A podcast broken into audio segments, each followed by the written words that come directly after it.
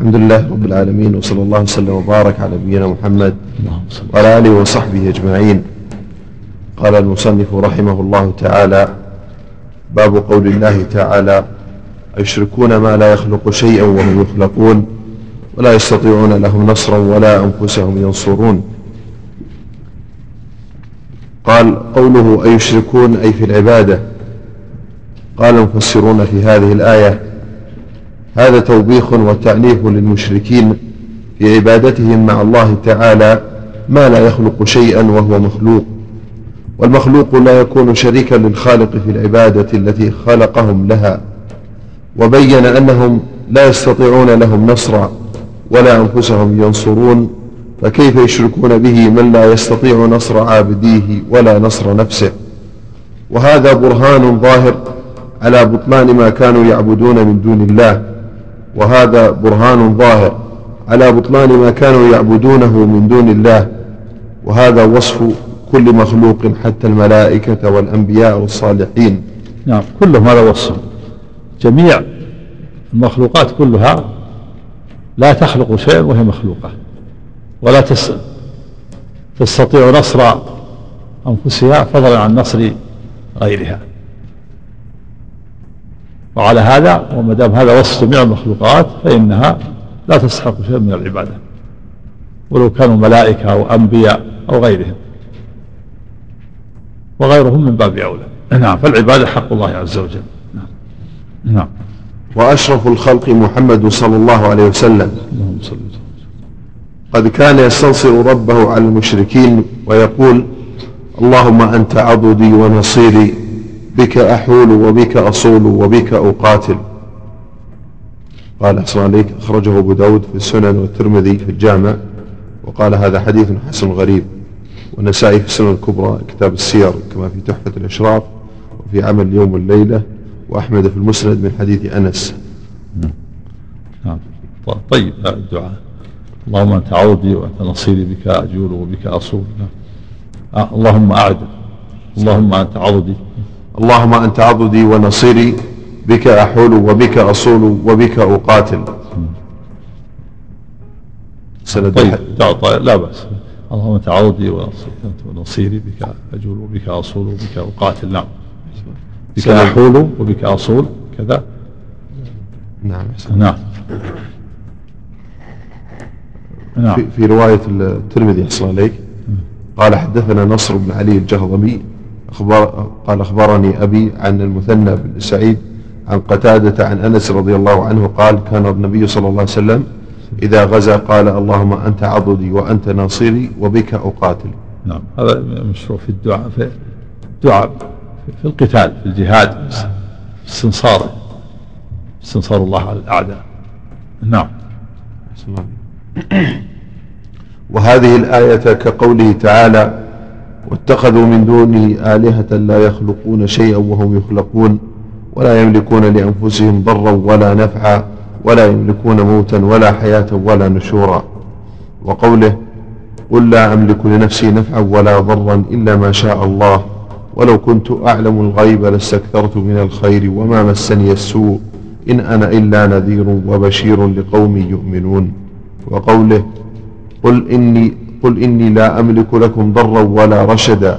قل إني لن يجيرني من الله أحد ولن أجد من دونه ملتحدا إلا بلاغا من الله ورسالاته. فكفى بهذه الآيات برهانا على بطلان دعوة غير الله. كائنا من كان. فإن كان نبيا أو صالحا فقد شرفه الله تعالى بإخلاص العبادة له والرضا به ربا ومعبودا. فكيف يجوز أن يجعل العابد معبودا؟ مع توجيه الخطاب إليه بالنهي عن هذا الشرك. كما قال تعالى ولا تدعو مع الله ولا تدعو مع الله إلها آخر لا إله إلا هو كل شيء هالك إلا وجهه له الحكم وإليه ترجعون. وقال إن الحكم إلا لله أمر أن لا تعبدوا إلا إياه. فقد أمر عباده من الأنبياء والصالحين وغيرهم بإخلاص العبادة له وحده والصالحين وغيرهم. نعم. فقد أمر عباده من الأنبياء والصالحين وغيرهم بإخلاص العبادة له وحده ونهاهم أن يعبدوا معه غيره.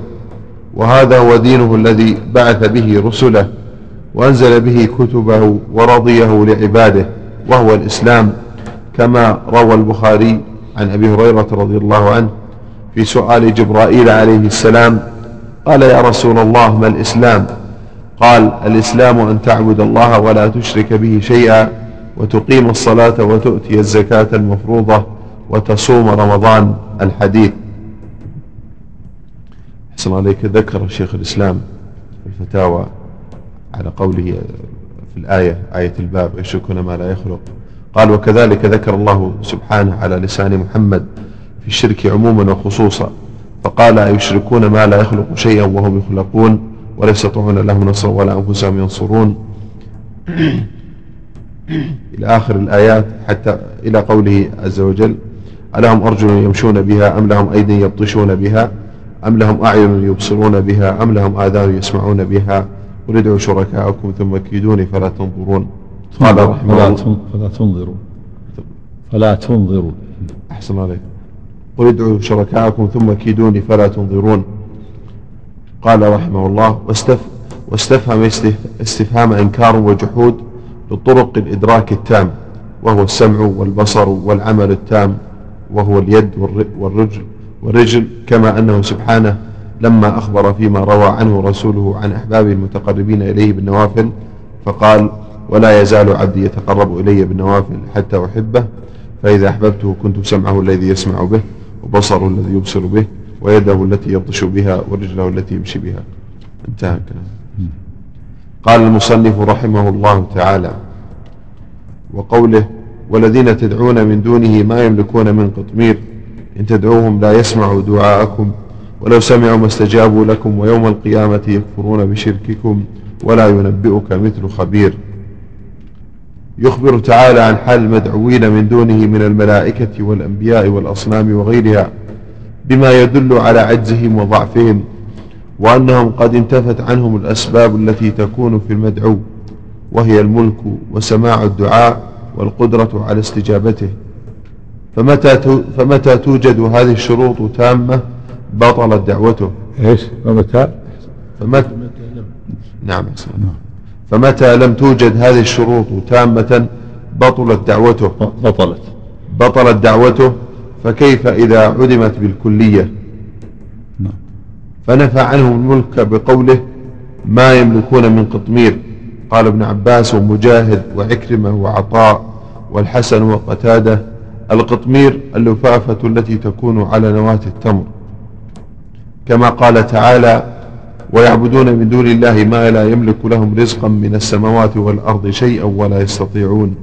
وقال قل ادعوا الذين زعمتم من دون الله لا يملكون مثقال ذرة في السماوات ولا في الأرض وما لهم فيهما من شرك وما له منهم من ظهير ولا تنفع الشفاعة عنده إلا لمن أذن له. ونفى عنهم سماع الدعاء بقوله إن تدعوهم لا يسمعوا دعاءكم. لأنهم ما بين ميت وغائب عنهم مشتغل بما خلق له مسخر بما أمر به كالملائكة. ثم قال ولو سمعوا ما استجابوا لكم لأن ذلك ليس وهذا الأمر الثالث نفى عنهم الملك والسماع والاستجابة. والذين ما إن تدعوهم لا يسمعوا دعاء ولو سمعوا ما استجابوا وإذا كانوا لا يملكون ولا يسمعون ولا يستجيبون فكيف؟ فما الذي يطلبه عابدهم منهم؟ ما كيف كيف يعبدون؟ وهم لا لا يملكون ولا يسمعون ولا يستجيبون. نعم. ثم قال ولو سمعوا ما استجابوا لكم لأن ذلك ليس إليهم. فإن الله تعالى لم يأذن لأحد من عباده في دعاء أحد منهم لا استقلالا ولا واسطة كما تقدم بعض أدلة ذلك. وقوله ويوم القيامة يكفرون بشرككم فتبين بهذا أن دعوة غير الله شرك. نعم لأن الله سماه شركا يكفرون بشرككم. نعم. قال فقي رحمه الله. وتبين أنهم كانوا يدعون عبادا صالحين يتبرؤون من الشرك الذي هو دعاء دعاء غير الله ويتبرؤون من أولئك المشركين الزاعمين حب أولئك الصالحين وأنهم محبوبون إليه محسوبون عليهم وقال تعالى واتخذوا من دون الله آلهة ليكونوا لهم عزا كلا سيكفرون بعبادتهم ويكونون عليهم ضدا. وقوله ويوم القيامة, ويوم القيامة يكفرون بشرككم. قال ابن كثير رحمه الله يتبرؤون منكم كما قال تعالى ومن أضل ممن يدعو من دون الله من لا يستجيب له إلى يوم القيامة. وهم عن دعائهم غافلون. وإذا حشر الناس كانوا لهم أعداء وكانوا بعبادتهم كافرين. قال وقوله ولا ينبئك مثل خبير أي ولا يخبرك بعواقب الأمور ومآلها وما تصير إليه مثل خبير بها. قال قتادة يعني نفسه تبارك وتعالى فإنه أخبر بالواقع لا محالة. قلت والمشركون لم يسلموا للعليم الخبير ما أخبر به عن معبوداتهم فقالوا تملك وتسمع وتستجيب وتشفع لمن دعاها. عليك قال فقي يعني قالوا ذلك بلسان حالهم لأنهم أصروا على دعائهم والاستغاثة والاستغاثة والاستغاثة بهم على أنهم لم يكون إيش؟ أحسن قال يعني قالوا ذلك بلسان حالهم. لا. بلسان الحال بلسان الحال وبلسان المقال. هم صحيح ويعبد قال الله تعالى ويعبدون من الله ما لا يضرهم ولا ينفعهم ويقولون هؤلاء يشفعون عند الله. يقول تسمع. تنقل حوائجنا إلى الله. تقربنا إلى الله. ما نعبدهم إلا ليقربونا إلى الله زلفى. بلسان الحال وبلسان المقال. الشيخ حامد فقي رحمه الله له تعليقات. جيدة وله تعليقات مرجوحة له تعليقات وله بعض الأوهام والأخطاء كغيره ما يؤخذ مع تعليقاته على علتها. نعم. نكمل التعليق. قال لأنه أصروا على دعائهم والاستغاثة بهم بعد أن وبخهم الله بأن الذي يستغاث به ويدعى ينبغي أن يكون سميعا بصيرا بيده الخير والذي يدل على أنه لم يكونوا يقول ذلك بصريح القول ما حكى الله من جواب قوم إبراهيم وأبيه لما سألهم هل يسمعونكم إذ أو ينفعونكم أو يضرون فإنهم أعرضوا عن الجواب الصريح عن السؤال وقالوا بل وجدنا آباءنا كذلك يفعلون فجوابهم هذا حيدة عن الجواب المطابق للسؤال. لا هذا في قوم إبراهيم لكن في مشرك العرب قال الله ويعبدون من دون الله ما لا يضرهم ولا ينفعهم ويقولون هؤلاء يشفعون عند الله. وقال عنهم في الآية الأخرى ما نعبدهم إلا ليقربونا إلى الله زلفى. يعني يعتقدون أنها تقربهم وأنها تسمع وتشفع ولما عبدوا العزى كانوا يسمعون الصوت كانت الشياطين تخاطبهم فيظنون أنها تسمع. وتقضي بعض الحوائج يسمع منها الصوت تخاطبهم. نعم.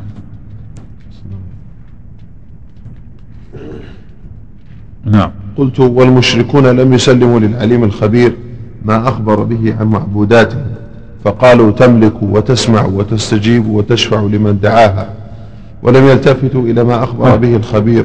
إيش قلت؟ إيه قلت إيش؟ أحسن عليك. قلت والمشركون لم يسلموا للعليم الخبير ما أخبر به عن معبوداتهم. فقالوا تملك وتسمع وتستجيب تملك وتسمع. هذا يرد على كلام فقي قالوا تملك وتسمع. هذا يدل على الشيخ فقي رحمه الله. ما تنبه لهذا. قالوا تملك وتسمع إذا قالوا بلسان المقال مو بلسان الحال. قالوا تملك وتسمع نص.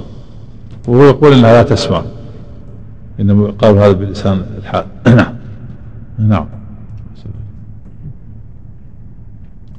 نعم. فقالوا تملك وتسمع وتستجيب وتشفع لمن دعاها. ولم يلتفتوا إلى ما أخبر به الخبير من أن كل معبود يعادي عابده يوم القيامة ويتبرأ منه كما قال تعالى ويوم نحشرهم جميعا ثم نقول للذين أشركوا مكانكم أنتم وشركاؤكم. فزيلنا بينهم وقال شركاؤهم ما كنتم إيانا تعبدون. فكفى بالله شهيدا بيننا وبينكم إن كنا عن عبادتكم لغافلين. هنالك تبلو كل نفس ما أسلفت وردوا إلى الله مولاهم الحق وضل عنهم ما كانوا يفترون. أخرج ابن جرير عن, أبي ج... عن ابن جريج قال قال مجاهد إن كنا عن عبادتكم لغافلين. قال يقول ذلك كل شيء كان يعبد من دون الله. فالكيس يستقبل هذه الآيات التي هي الحجة والنور والبرهان بالإيمان والقبول والعمل فيجرد أعماله لله وحده دون كل ما سواه ممن لا يملك لنفسه نفعا ولا دفعا فضلا عن غيره. قال المصنف رحمه الله تعالى وفي الصحيح عن أنس رضي الله عنه قال شج النبي صلى الله عليه وسلم يوم أحد فقال كيف يفلح قوم شج شجوا نبيهم؟ فنزلت ليس لك من الأمر شيء. قال قوله في الصحيح أي في الصحيحين علقه البخاري عن حميد وعن ثابت عن أنس وصله أحمد والترمذي والنسائي عن حميد عن أنس به وصله مسلم عن ثابت عن أنس. وقال ابن إسحاق في المغازي حدثني حميد الطويل عن أنس قال كسرت رباعية النبي صلى الله عليه وسلم يوم أحد. رباعي. أحسن عليك. قال كسرت رباعية النبي صلى الله عليه وسلم يوم أحد. وشج وجهه فجعل الدم يسيل على وجهه وجعل يمسح الدم ويقول وهو يقول كيف يفلح قوم خضبوا وجه نبي خضبوا وجه نبيهم وهو يدعوهم إلى ربهم فأنزل الله الآية.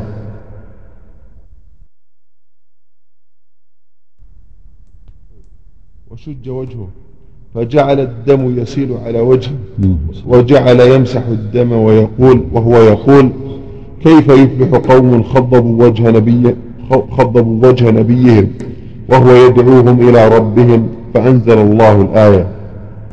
قوله شج النبي صلى الله عليه وسلم. قال أبو السعادات الشج قمص رباعية ضبطها في وجه بالضم رباعية. نعم. قوله شج النبي صلى الله عليه وسلم قال أبو السعادات الشج في الرأس خاصة الشج في الرأس خاصة خاصة في الأصل وهو أن يضربه بشيء فيجرحه فيه ويشقه. نعم. ثم شجة إلا إذا كانت في الرأس. إن كانت في الوجه أو في اليد ما تسمى شجة تسمى جرح. نعم. ثم استعمل في غيره من الأعضاء. نعم. قال قصر إيش؟ الأصل قال من؟ قال أبو السعادات قال أبو السعادات الشج في الرأس خاصة في الأصل. وهو أن يضربه بشيء فيجرحه فيه ويشقه ثم استعمل في غيره من الأعضاء. يعني يعني ظاهر كلام السعادة أنه يستعمل في غيره. يسمى إذا كان في اليد يسمى شجة وإن كان في الأصل أنه لا يكون إلا في الرأس. نعم والرباعية كثمانية السن التي بين بين الثنية واللام إيه، بس ما ضبطه. ثمانية. ها؟ إيش؟ الرباع كثمانية؟ يعني لا إذا فتح رباعية ما في رباعية الشج شوف الشج الشجة شجة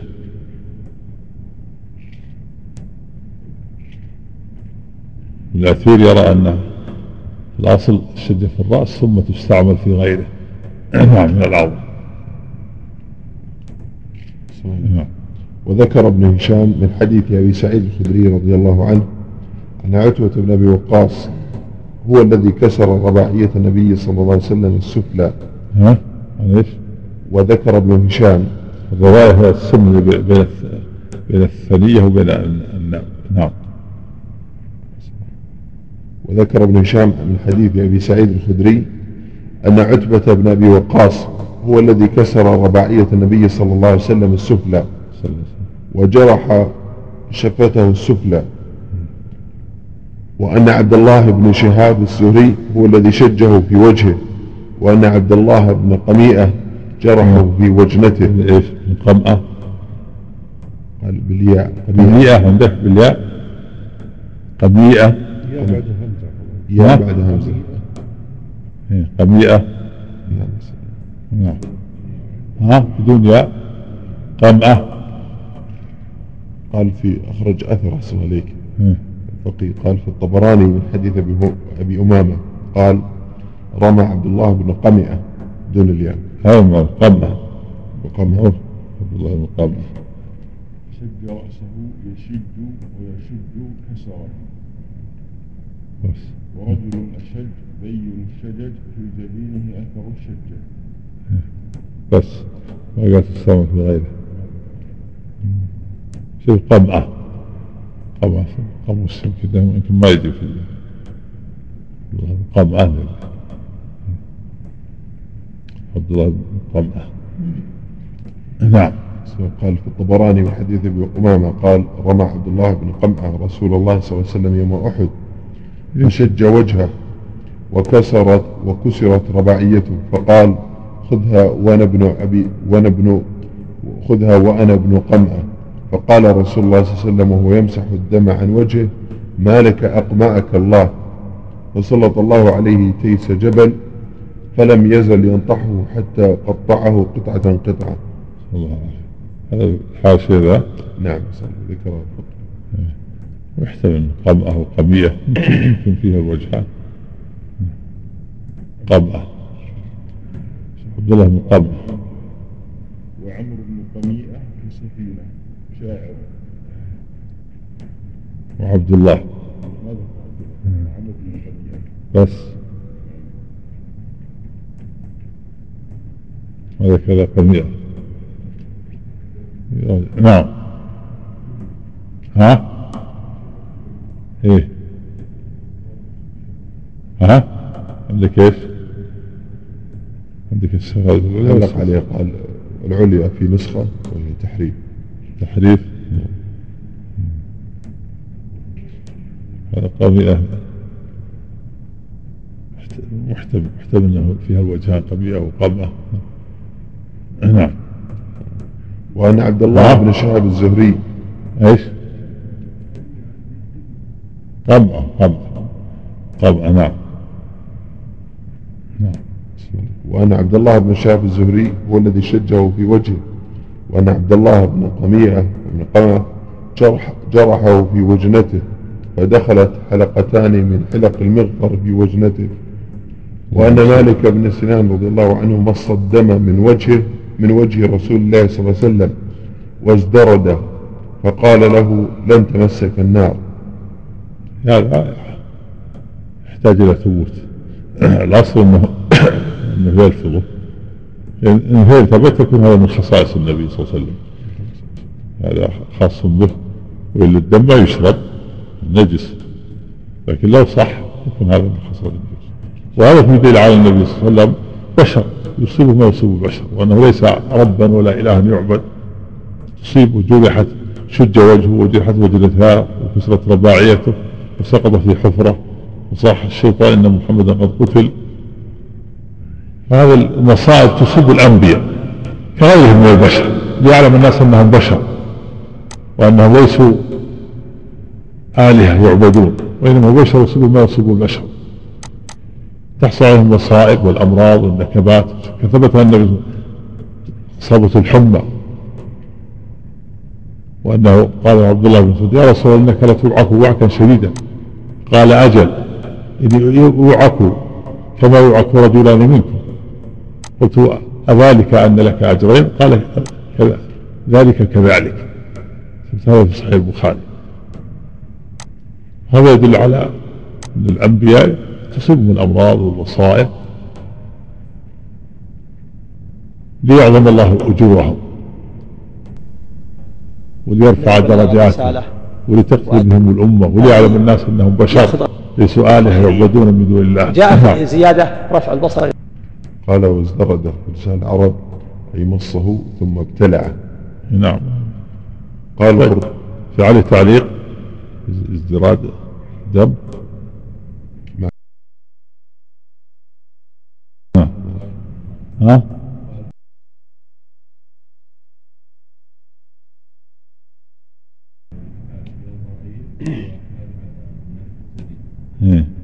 نعم ضعيف ال- الأصل هو الأصل عدم. عدم ازدراده مصة المهم المصة يلفظ. هذا هو الأصل. لكن إيه لو ثبت لو ثبت يكون هذا من خصائص النبي صلى الله عليه وسلم. نعم. والذي قال له النبي صلى الله عليه وسلم مجها ها؟ هو الذي قال له كعباس يعني قال هو إيش؟ موجهة لما مص الدم. موجهة اي نعم. أو مجة ما ما أدري. وين ثبت هذا؟ الآن يقول ازدرده يقول يقول ازدرده ابتلعه يعني ورفض الصحابي له ها؟ انه رفض الصحابي يحتاج إلى ثبوت يحتاج إلى ثبوت هذا نعم ها؟ إيش فيه؟ إنه إيش؟ الله بإيش؟ على كل حال نعم قال القرطبي والرباعية بفتح الراء وتخفيف الياء وهي كل سن بعد ثنية. نعم. قال النووي والإنسان أربع رباعيات. نعم. اثنان في من السنة الأمامية واثنان من السنة الخلفية. أربع ربع. كل سن بعد ثنية. نعم. قال الإنسان أو الثنايا أربع. وهم الأسنان الكبيرة من الأمام. الأمام من الخلف. أو- نعم. قال الحافظ والمراد أنها كسرت فذهب منها فلقة ولم ولم تقلع من أصلها. قال النووي وفي هذا وقوع الأسقام والابتلاء بالأنبياء صلوات الله وسلامه عليهم. لينالوا جزيل الأجر والثواب ولتعرف أممهم ما أصابهم وي وي ويتأسوا بهم. قال القاضي وليعلم أنهم من وليعلم أنهم من البشر. تصيبهم محن الدنيا ويطرأ على أجسامهم ما يطرأ على أجسام البشر. ليتيقن أنهم مخلوقون مربوبون ولا يفتتن بما ظهر على أيديهم من المعجز من المعجزات. ويلبس الشيطان من أمره ما لبسه على النصارى وغيرهم. انتهى. وي- ويأتسوا؟ نعم يصح يأتسوا ويتأسوا. نعم. نعم. قلت يعني من الغلو والعبادة. قوله يوم أحد هو جبل معروف كانت عنده الوقعة المشهورة فأضيفت إليه. قوله كيف يفلح نعم. قوم؟ جبل معروف كبير في شمال المدينة نعم. قوله كيف يفلح قوم شجوا نبيهم زاد مسلم وكسروا رباعيته وأدموا وجهه. قوله فأنزل الله ليس لك من الأمر شيء. قال ابن عطية كأن النبي صلى الله عليه وسلم لحقه في تلك الحال يأس من فلاح كفار قريش فقيل له بسبب ذلك ليس لك من الأمر شيء أي عواقب الأمور بيد الله فامض أنت لشأنك ودم على الدعاء لربك. وقال ابن إسحاق ليس لك من الأمر شيء في عبادي إلا ما أمرتك به فيهم. قال المصنف رحمه الله تعالى وفيه عن ابن عمر درجة سم. بسم الله الرحمن الرحيم الحمد لله رب العالمين صلى الله وسلم وبارك على نبينا محمد وعلى آله وصحبه أجمعين قال الشيخ عبد الرحمن بن حسن رحمه الله تعالى قال المصنف رحمه الله تعالى وفيه عن ابن عمر رضي الله تعالى عنهما أنه سمع رسول الله صلى الله عليه وسلم يقول.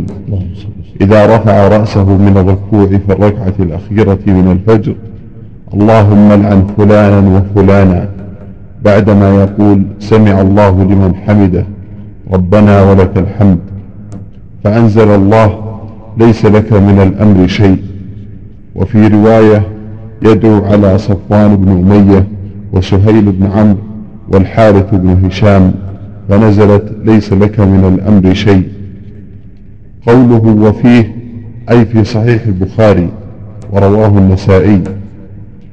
قوله عن ابن عمر وعبد الله بن عمر بن الخطاب رضي الله تعالى عنهما صحابي جليل شهد له رسول الله صلى الله عليه وسلم بالصلاح مات سنة ثلاث وسبعين في آخرها أو أول التي تليها. قوله أنه سمع رسول الله صلى الله عليه وسلم. هذا القنوت على هؤلاء بعدما شج وكسرت رباعيته يوم أحد. قوله اللهم لعن فلانا وفلانا قال أبو السعدات أصل اللعن الطرد والإبعاد من الله ومن الخلق السب والدعاء وتقدم كلام شيخ الإسلام. اسمع عليك قال في موضع سابق ما معناه؟ معروف. اللعن اللعن يلعن ما يستحق اللعنة نعم. اللعن في بالنسبة للمعين في خلاف. من العلماء من أجازه ومن منعه صاب المنع أنه لا يلعن المعين كما نهى النبي صلى الله عليه وسلم عن شارب الخمر. إلا من اشتد أذاه اشتد أذاه المسلمين فلا بأس. نعم. نعم. وين؟ اللعن. اللعن دعاء. دعاء عليه بالطرد اللعن دعاء عليه بالطرد والعباد من رحمة الله. نعم. والمعين لا لا يلعن على الصحيح. لكن يلعن على العموم. لعن الله اليهود لعن الله النصارى لعن الله السارق. كما لعن لعن الله السارق يسرق بيضه فتقطع يده. لعن الله شارب الخمر. أما فلان ابن فلان ما يلعن. ولهذا لما أتي برجل شرب الخمر أمر النبي صلى الله عليه وسلم بجلده فجلد. فقال رجل من القوم ما أخزى أخزاه الله لعنه الله ما أكثر ما يؤتى به فقال النبي صلى الله عليه وسلم لا تلعن إنه يحب الله ورسوله. واليوم المعين قد يتوب قد يكون قد لا ينفذ فيه الوعيد. نعم. إذا اشتد أذاه فلا بأس. إذا اشتد أذاه كما روي على أبي حنيفة أنه قال لعن الله عمرو بن عبيد وفتح على الناس باب الكلام من شدة غيظه وحنقه عليه. نعم. قصة الرجل الذي كان يريد جاره فأمر النبي صلى الله عليه وسلم أن يخرج متاعه إيه. خارج الدار فجعل الناس يلعنونه. في هذا؟ ومات هذا لأجل إزالة الأذى. ما ما أمر بلعنه لكن أراد حتى يكف أذى عنه. نعم. عليك ليس يقرأ الناس على فعل نعم. اسمع عليك تعليل النبي صلى الله عليه وسلم. وبعض العلماء أجازه نعم نعم. اسمع عليك تعليل النبي صلى الله عليه وسلم الرجل الذي كان يشرب الخمر. قال فإنه يحب الله ورسوله. هي ما هو بكافر لأنه عاصم الإيمان. وإقامة الحد طهارة له تطهير له. يكفي يكفي. ما تجمع بين السب وبين تقيم الحد. وقيم الحد عليه. إقامة الحد يكفي. لا يجمع بين إقامة الحد وبين سبه والدعاء عليه. بل يدعى له يدعى له بالهداية. نعم. صلى الله عليك ما هو تعليل مقيد يعني بسبب محبته لله ورسوله؟ لا. علل عن النهي عنه هم خاص بهذا. كل كل مؤمن عنده أصل محبة. من لم يحب الله ورسوله كافر. والمؤمن لو كان عاصي عنده أصل محبة. نعم. قوله فلان وفلانا يعني صفوان بن أمية وسهيل بن عمرو والحارث بن هشام كما بينه في الرواية الآتية. وفيه جواز الدعاء على المشركين بأعيانهم في الصلاة وأن ذلك لا يضر الصلاة. نعم لا يبطلها. وهذا في النوازل. النوازل يدعى على- أعيانهم إذا كانوا معروفين اشتد اذاهم نعم. قوله بعدما يقول سمع الله لمن حمده. قال أبو السعادات أي أجاب أو أجاب الله أجاب الله حمده وتقبله. قال السهيلي أجاب الله من حمده؟ أجاب الله حمده. لا إيش عندك. قال في نسختين؟ إيه، سمع الله. أجاب الله حمده. يعني استجاب الله نعم. استجاب الله حمده نعم. في نسخة أي أجاب حمده وفي نسخة أخرى. قال أجاب الله حمده. طيب. وتقبله. نعم. وقال السهيلي مفعول سمع محذوف لأن السمع متعلق بالأقوال والأصوات دون غيرها. فاللام تؤذن بمعنى زائد وهو الاستجابة للسمع. قال من؟ قال السهيلي مم. مفعول سمع محذوف. لأن السمع متعلق بالأقوال والأصوات بالأقوال والأصوات دون غيرها. فاللام تؤذن فاللام تؤذن بمعنى زائد وهو الاستجابة للسمع. يعني سمع الله. يعني استجاب الله لمن حمده. ليس المراد السمع. الله تعالى يسمع كل شيء لكن المراد هنا الاستجابة. سمع الله من يعني استجاب الله لمن حمده. نعم. فاجتمع في الكلمة الإيجاز والدلالة على الزائد وهو الاستجابة لمن حمده. وقال ابن القيم رحمه الله ما معناه عدي سمع الله لمن حمده باللام المتضمنة معنى استجاب له ولا حذف هناك وإنما هو مضمن. قوله ربنا ولك الحمد في بعض روايات البخاري بإسقاط الواو. قال ابن دقيق العيد كأن إثباتها دال على معنى زائد. كأن إثباتها أحسن عليك قال ابن دقيق العيد كأن إثباتها دال على معنى زائد لأنه يكون التقدير ربنا استجب ولك الحمد فيشتمل على معنى الدعاء ومعنى الخبر. قال شيخ الإسلام رحمه الله وهذا ثابت ثابت الأمرين حذف الواو وإثباته ربنا لك الحمد وربنا ولك الحمد. وثبت أيضا لفظان آخران وهو اللهم ربنا ولك الحمد. اللهم واللهم ربنا لك الحمد. تقول أربعة ألفاظ كلها ثابتة. اللهم ربنا ولك الحمد اللهم ربنا لك الحمد ربنا ولك الحمد ربنا لك الحمد. نعم. قال شيخ الإسلام رحمه الله والحمد ضد الذنب والحمد يكون على محاسن المحمود مع المحبة له كما أن الذم يكون على مساوئه مع البغض له. نعم بخلاف المدح فإن المدح إخبار عن محاسنه ولا يلزم منه المحبة. فالحمد إخبار عن محاسن المحمود مع حبه والذم إخبار عن مساوئه مع بغضه. أما المدح فهو إخبار بمحاسنه ولا يلزم ذلك المحبة فأنت تخبر مثلا تمدح الأسد تقول أسد قوي وأسد قوي قوي العضلات لكن لا تحب الأسد. هذا مدح تمدح الأسد ما فيه من الصفات. قد تمدح العدو بما فيه من القوة والأعداء عندهم قوة وأنت تبغضهم بخلاف الحمد. الحمد معه معه محبة مع الإخبار محبة. نعم. وكذا قال ابن القيم وفرق بينه وبين المدح بأن الإخبار عن محاسن الغير إما أن يكون إخبارا مجردا عن حب وإرادة أو يكون مقرونا بحبه وإرادته. فإن كان الأول فهو المدح وإن كان الثاني فهو الحمد. فالحمد إخبار عن محاسن المحمود مع حبه وإجلاله وتعظيمه. ولهذا كان خبرا يتضمن الإنشاء بخلاف المدح فإنه خبر مجرد. الحمد لله خبر. تخبر الحمد لله لكن يتضمن الإنشاء. يتضمن أنك تحمد الله. أن تقول الحمد لله تخبر بأن الحمد لله ملكا واستحقاقا وفي ضمن ذلك تقول إني أحمد الله. نعم. الحمد لله وأنا أحمده بأنه مستحق للحمد نعم.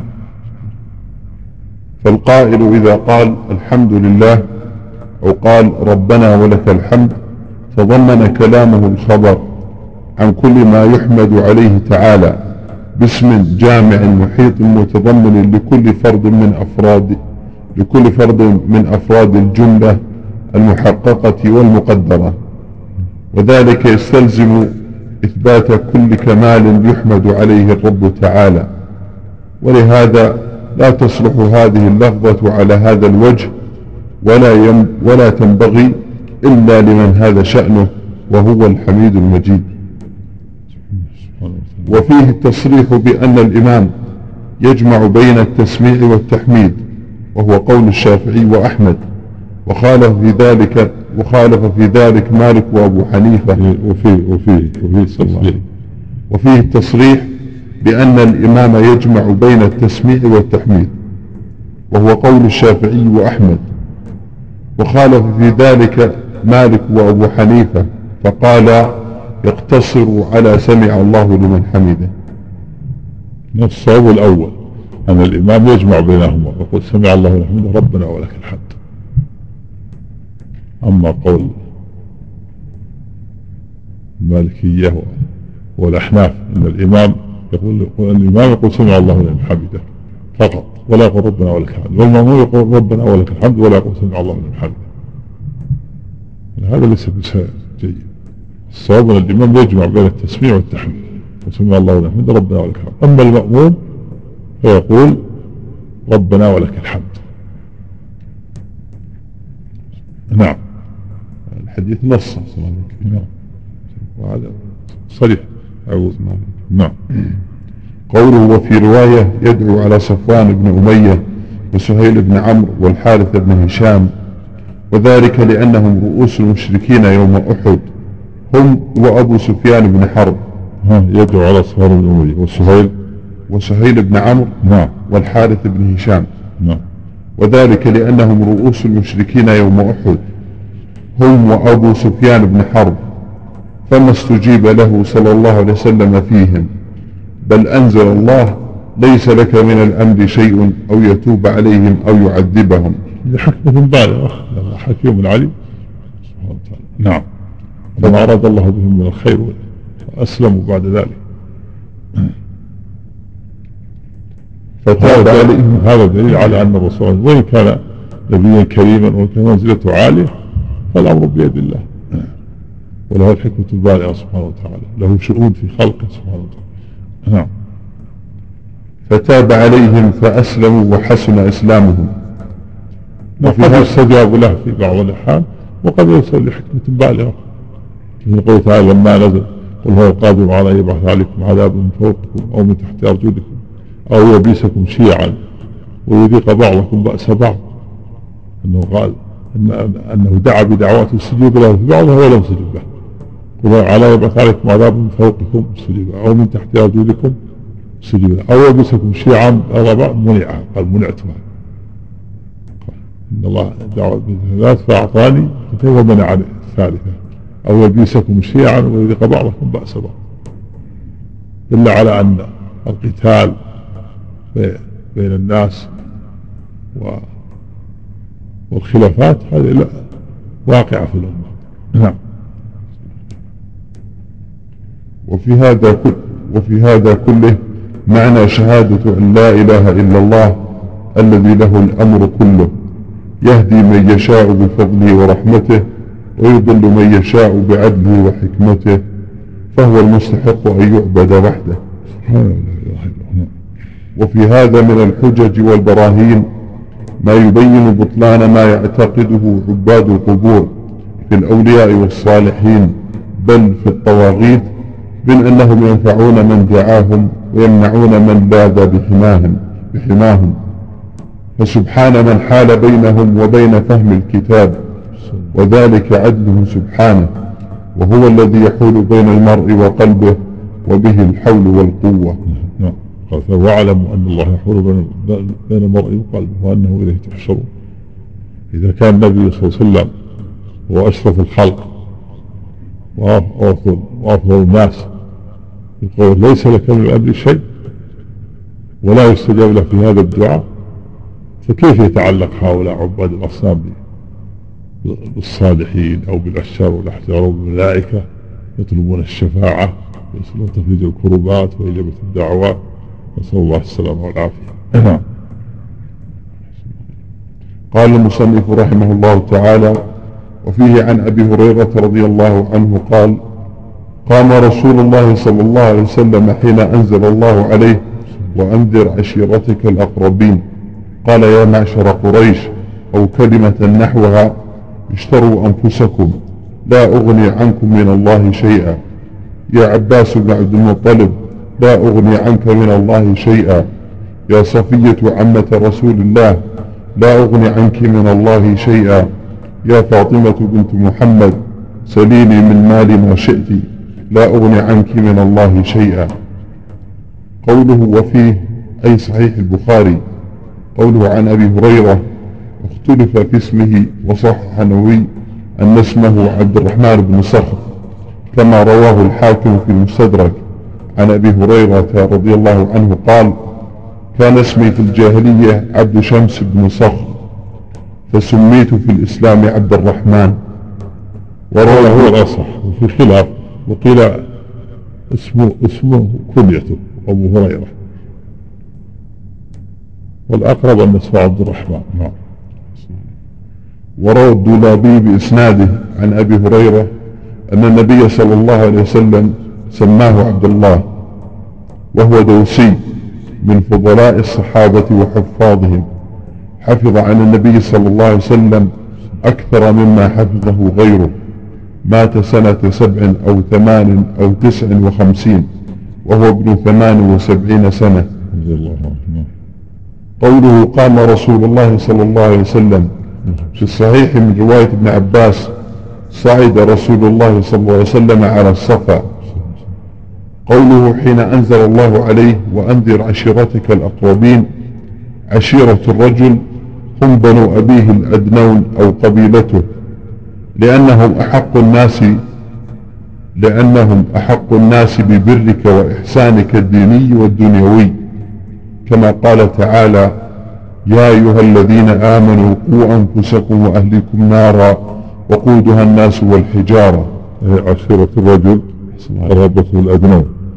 هم بنو أبيه الأدنون أو قبيلته لأنهم أحق الناس ببرك وإحسانك الديني والدنيوي. كما قال تعالى يا أيها الذين آمنوا قوا أنفسكم وأهليكم نارا وقودها الناس والحجارة. وقد أمره الله تعالى أيضا بالنذارة العامة كما قال تعالى لتنذر قوما ما أنذر آباؤهم فهم غافلون.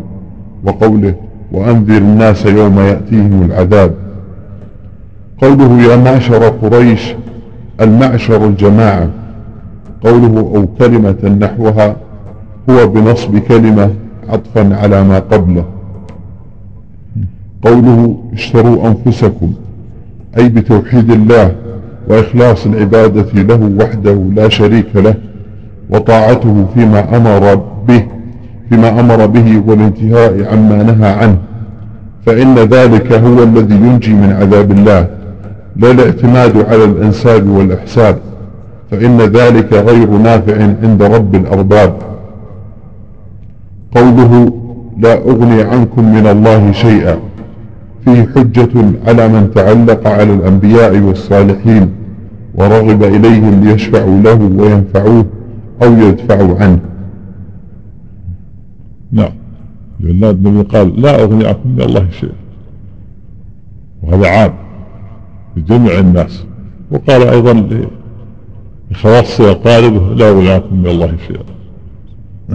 إذا كان النبي لا يغني عنهم ولا يدفع عنهم شيئا فكيف يتعلق بمن دونه؟ نعم يتعلق بالأنبياء وبالصالحين أو بالأشجار والأحجار أو بالملائكة أو بالنجوم كل هذا من الشرك بالله عز وجل. نعم.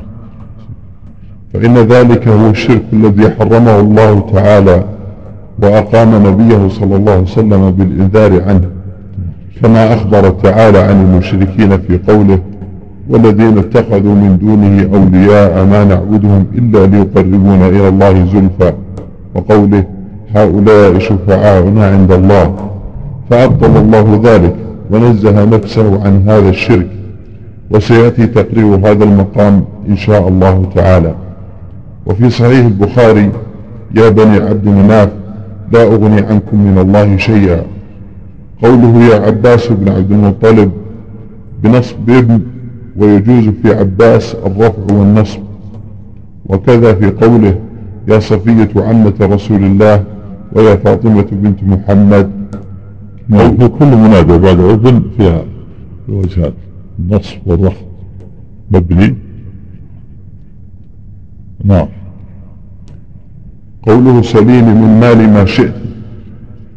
بين صلى الله عليه وسلم أنه لا ينجي من عذاب الله إلا الإيمان والعمل الصالح. أحسن قال فقي رحمه الله لأن هذا هو الذي يقدر عليه صلى الله عليه وسلم.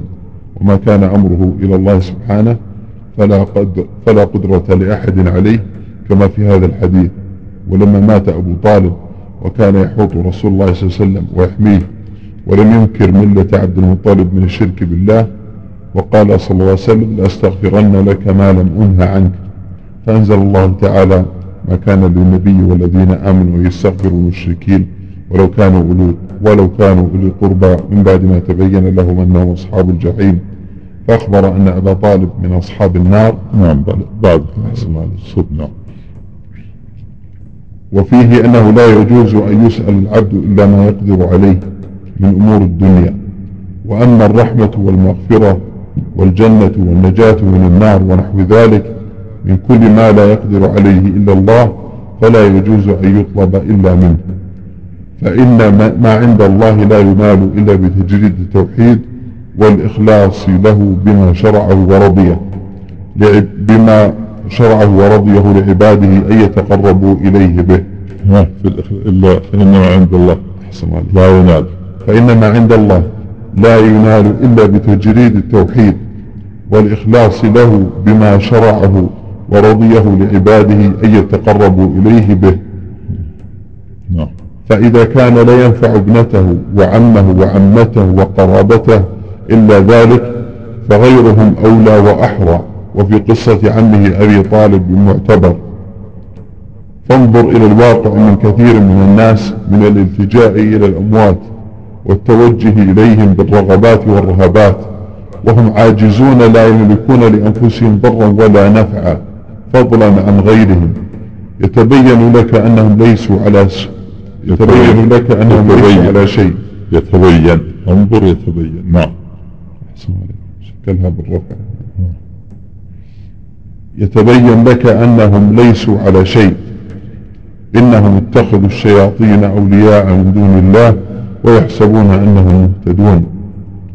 أظهر لهم الشيطان الشرك في, قالب محبة الصالحين وكل صالح يبرأ إلى الله من هذا الشرك في الدنيا ويوم يقوم الأشهاد. أظهر, أظهر لهم. أظهر لهم الشيطان الشرك في قالب محبة الصالحين. وهكذا يقول هذه المحبة للصالحين يدعونهم ويذبحون لهم وينظرون لهم ويسألون قضاء الحاجات فيعطون هذا شرك أو لا هذا محبة للصالحين هذا تشفع توسل ومحبة للصالحين أنت ما تحب الصالحين أن تكره الصالحين هكذا. هو الشرك. أظهر لهم الشرك الشرك في قالب تعظيم الصالحين ومن نهى الشرك قالوا هذا ما يحب الصالحين هذا يبغض الصالحين وإذا نهيت عن أن تدعو النبي صلى الله عليه وسلم قالوا هذا ما يحب النبي صلى الله عليه وسلم. وهكذا والعياذ بالله. هذا من هذا من خداع الشيطان لهم. نعم. وكل صالح يبرأ إلى الله من هذا الشرك في الدنيا ويوم يقوم الأشهاد. ولا ريب أن محبة الصالحين إنما تحصل بموافقتهم في الدين ومتابعتهم في طاعة رب العالمين. لا باتخاذهم أندادا من دون الله. نعم. ومحبتهم. محبة الصالحين يحبهم في الله ويسير الإنسان على منهاجهم يتبعهم في الأعمال الصالحة لكن لا يعبدهم ولا يصرف لهم شيء من أنواع العبادة. محبة الصالحين بالاقتداء بهم ومحبتهم والسير على منهاجهم. محبة الصالحين دين فلا يجوز فيها الغلو. نعم. لا باتخاذهم أندادا من دون الله يحبونهم كحب الله إشراكا بالله وعبادة لغير الله وعداوة لله ورسله والصالحين من عباده. كما قال تعالى وإذ قال الله يا عيسى ابن مريم أنت قلت للناس اتخذوني وأمي إلهين من دون الله؟ ما يكون لي أن أقول ما ليس لي بحق. إن كنت قلته فقد علمته. تعلم ما في نفسي ولا أعلم ما في نفسك. إنك أنت علام الغيوب. ما قلت لهم إلا ما أمرتني به أن أعبد الله ربي وربكم وكنت عليهم شهيدا ما دمت فيهم. فلما توفيتني كنت أنت الرقيب عليهم وأنت على كل شيء شهيد. قال العلامة ابن القيم رحمه الله في هذه الآية بعد كلام سبق. ثم نفى أن يكون قال لهم غير ما أمر به. وهو محض التوحيد. فقال ما قلت لهم إلا ما أمرتني به. أن اعبدوا الله ربي وربكم. ثم أخبر عن شهادته عليهم مدة مقامه فيهم وأنه بعد الوفاة لا اطلاع له عليهم وأن الله عز وجل المنفرد بعد الوفاة بالاطلاع عليهم. فقال وكنت عليهم شهيدا ما دمت فيهم فلما توفيتني كنت أنت الرقيب عليهم. وأنت على كل شيء شهيد. وصفه سبحانه بأن شهادته فوق كل شهادة وأعم. انتهى ملخصا. قلت ففي بيان قلت ففي هذا بيان أن المشركين خالفوا ما أمر الله به رسله من توحيده الذي هو دينهم الذي اتفقوا عليه ودعوا الناس إليه وفارقوهم فيه إلا من آمن. فكيف يقال لمن دان بدينهم؟ وأطاعهم فيما أمروا به من إخلاص العبادة لله وحده إنه قد تنقصهم بهذا التوحيد الذي أطاع به ربه. كيف يقال؟ فكيف يقال لمن دان بدينهم وأطاعهم فيما أمروا به من إخلاص العبادة لله وحده؟ من دان الدنيا الأنبياء نعم. أنه قد تنقصهم بهذا التوحيد الذي أطاع به ربه. واتبع فيه رسله عليهم الصلاة والسلام. ونزه به ربه عن الشرك الذي هو هضم للربوبية وتنقص للإلهية وسوء ظن برب العالمين. والمشركون هم أعداء الرسل وخصماؤهم في الدنيا والآخرة. وقد شرعوا لأتباعهم أن يتبرأوا من كل مشرك ويكفروا به ويبغضوه ويعادوه في ربهم ومعبودهم. قل فلله الحجة قل فلله الحجة البالغة فلو شاء لهداكم أجمعين. أحسن عليك. قال فيه مسائل. الأولى تفسير الآيتين. نعم. الثانية قصة أحد. الثالثة وما فيها من شد النبي صلى الله عليه وسلم. ونزول الآية من شيء. نعم. الثالثة قنوت سيد المرسلين وخ... قنوت سيد المرسلين صلى الله عليه وسلم وخلفه سادات الأولياء يؤمنون في الصلاة. الرابعة مع ذلك لم يستجب له وأنزل ليس, ليس كان يعمل شيء. نعم. دل على أن الأمر بيد الله وأن رسول الله يستحق العبادة والعبادة حق الله. نعم. الرابعة أن المدعو عليهم كفار نعم. ومع ذلك نهي عن الدعاء الله. له الحكمة البالغة نعم. الخامسة أنهم فعلوا أشياء ما فعلها غالب الكفار. منها شجهم نبيهم وحرصهم على قتله ومنها التمثيل بالقتلى مع أنهم بنو عمهم. نعم. السادسة أنزل الله عليه في ذلك ليس لك من الأمر شيء. السابعة قوله أو يتوب عليهم أو يعذبهم. فتاب عليهم فآمنوا. الثامنة القنوت في النوازل. يعني مشروعية القنوت في النوازل نعم. التاسعة تسمية المدعو عليهم في الصلاة بأسمائهم وأسماء آبائهم. نعم وأن هذا لا يأثر في الصلاة. نعم. العاشرة لعن المعين في القنوت. الحادية عشرة لأن هذا اشتد أذاهم للمسلمين لعنهم اللهم لا فلان وفلان في القنوت لا بأس هذا المعين اشتد أذاه نعم. الحادية عشرة لما أنزل عليه وأنذر عشيرتك الأقربين. نعم. قصته صلى الله عليه وسلم لما أنزل عليه وأنذر عشيرتك الأقربين. نعم. وأنه وأنه أخبر عليه الصلاة أنه لا يملك لأحد شيئا. دل على أنه يستحق العبادة. غيرهم باب أولى. نعم. الثانية عشرة جده صلى الله عليه وسلم بحيث فعل ما نسب بسببه إلى الجنون وكذلك لو يفعله مسلم الآن. حرصه على الدعوة وتبليغ الرسالة عليه الصلاة والسلام. حتى قالوا إنه مجنون. نعم وكان يعرض نفسه على القبائل قبل الهجرة. نعم. الثالثة عشرة قوله للأبعد والأقرب لا أغني عنك من الله شيئا. حتى قال يا فاطمة بنت محمد بنت محمد لا أغني عنك من الله شيئا فإذا صرح وهو سيد المرسلين صلى الله عليه وسلم بأنه لا يغني شيئا عن سيدة نساء العالمين وآمن الإنسان أنه صلى الله عليه وسلم لا يقول إلا الحق ثم نظر فيما وقع في قلوب خواص الناس اليوم فإذا, فإذا نظر فإذا صرح وهو سيد المرسلين. بأنه لا يغني شيئا عن سيدة نساء العالمين وهي فاطمة. نعم. فاطمة. نعم. وآمن الإنسان أنه صلى الله عليه وسلم لا يقول إلا الحق ثم نظر فيما وقع في قلوب خواص الناس في قلوب خواص الناس اليوم تبين له التوحيد وغربة الدين. نعم. إذا كان الرسول سيد الخلق أخبر أنه لا يغني شيء عن سيدة نساء العالمين. وهو لا يقول إلا الحق. دل على أنه أن غيره باب أولى ولا ليس بيده شيء عليه الصلاة والسلام. هو عبد مأمور نبي كريم. فكيف يتعلق بغيره؟ صلى الله عليه وسلم والعافية. نعم.